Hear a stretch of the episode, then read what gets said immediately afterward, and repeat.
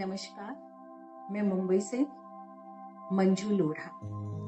सच्ची कहानियों की श्रृंखला में ये मेरी तीसरी कहानी है। कुछ साल पहले की बात है।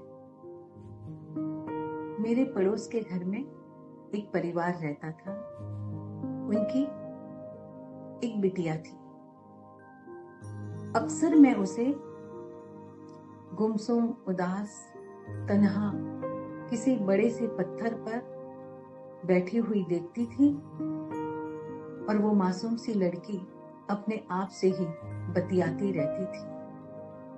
एक दिन मुझसे रहा न गया तो मैं भी उसके पास जाकर पत्थर पर बैठ गई। सुंदर सलोनी, झील सी आँखें, जिनमें दुख के साए लहरा रही थी। मैंने उससे कहा, क्या बात है? इतनी छोटी सी उम्र में तुम्हारे चेहरे पर दुख के बादल क्यों छाए हुए हैं? वह बोली मौसी माँ और इस एक शब्द ने मानो, मुझे उसके साथ बाँध लिया, उसके करीब कर दिया। अनायास मैंने उसका हाथ पकड़ लिया। मानो मैं सचमुच में उसकी मौसी माँ मैंने कहा बिटिया, कहो, क्या बात है? अपने मन का भार हल्का कर दो। वह बोली, माँ, हमें बहुत जल्दी छोटी उम्र में ही छोड़कर चली गई थी।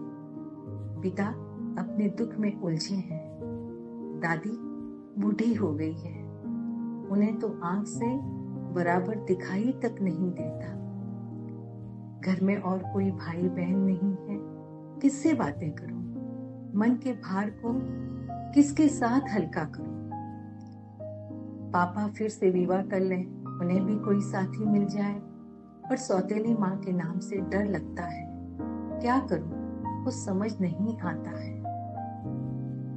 मैंने स्नेह से उसका सिर सहलाया और कहा, बिटिया रानी, सभी सौतेली माए बुरी नहीं होती। तुम उन्हें सम्मान देना, प्यार देना, आदर देना तो वह भी तुम पर भरपूर ममता लुटाएगी। उदासी की चादर से बाहर निकलो दो चार अच्छी सहेलियाँ बनाओ, और जब तुम्हारा मन करे, मेरे पास मेरे घर पर चली आया करो। सब कुछ ठीक हो जाएगा। धीरे धीरे वो मुस्कुराने लगी, अपने दुख से उबरने लगी। हम दोनों अक्सर मिलते रहे, और आपस में हमारा एक अनोखा बंधन बन गया। फिर कुछ दिनों के बाद वह परिवार दूसरे शहर चला गया। कुछ दिनों तक तो हम आपस में टेलीफोन पर बातचीत करते रहे, लेकिन धीरे धीरे हम सभी अपने अपने परिवार में रम गए। कभी उसकी याद आती तो मेरे होठों पर एक नन्ही सी मुस्कुराहट ला देती। देखते देखते बरसों बीत गए। कुछ दिन पहले वह अचानक घर आई। एकदम बदली बदली खिली खिली सी। सुंदर तो थी ही। लगा कि जैसे अब उसके सौंदर्य में चार चाँद लग गए हैं। आते ही वह मेरे गले लग गई। पैर छुए और बोली मौसी माँ आप वाकई मौसी माँ हो। माँ जैसी हो। आपके समझाने से आज मेरा परिवार खुशहाल है। मुझे सच में माँ मिल गई और पिताजी को जीवन संगीनी। अगले महीने मेरी शादी है। आपको आशीर्वाद देने ज़रूर आना है। मैं आपको ज़िंदगी भर भूल नहीं सकती।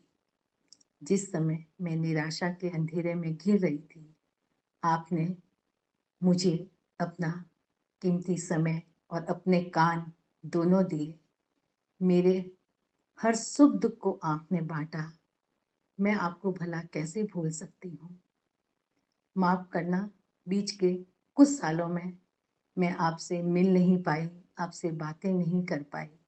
पर आज भी आपके पुराने घर पर जाकर, पड़ोसियों से आपका पता लेकर, आपको ढूंढते ढूंढते मैं आप तक आई हूँ। क्योंकि मेरी शादी में तो आपको ज़रूर ज़रूर से आना ही है। मुझे उसकी बात सुनकर बहुत खुशी हुई। मैंने उसे ढेरों आशीर्वाद दिए और उससे वादा किया कि मैं उसकी शादी में ज़रूर जाऊँगी। उसे आशीर्वाद देने। मैं खुश थी। मेरी एक छोटी सी कोशिश से किसी की ज़िंदगी संवर गई। इसलिए मित्रों, कोशिश करिए कि जब किसी को आपकी ज़रूरत हो, उसे कुछ समय दीजिए। उनकी ज़िंदगी को संवारने में मदद करिए। उनके होठों पर मुस्कुरा कि बहुत आसान होता है गगन को चूम लेना। बहुत आसान होता है खिलते हुए चमन को चूम लेना। आंसुओं को भी पहुँचना बहुत आसान होता है, पर बहुत कठिन होता है। पीड़ित दुखित मन को चूमना, पीड़ित दुखित मन को चूमना। आइए हम सब मिलकर ऐसी ही एक कोशिश करें और लोगों के अंदर मुस्कुराहट बांटें। नमस्कार।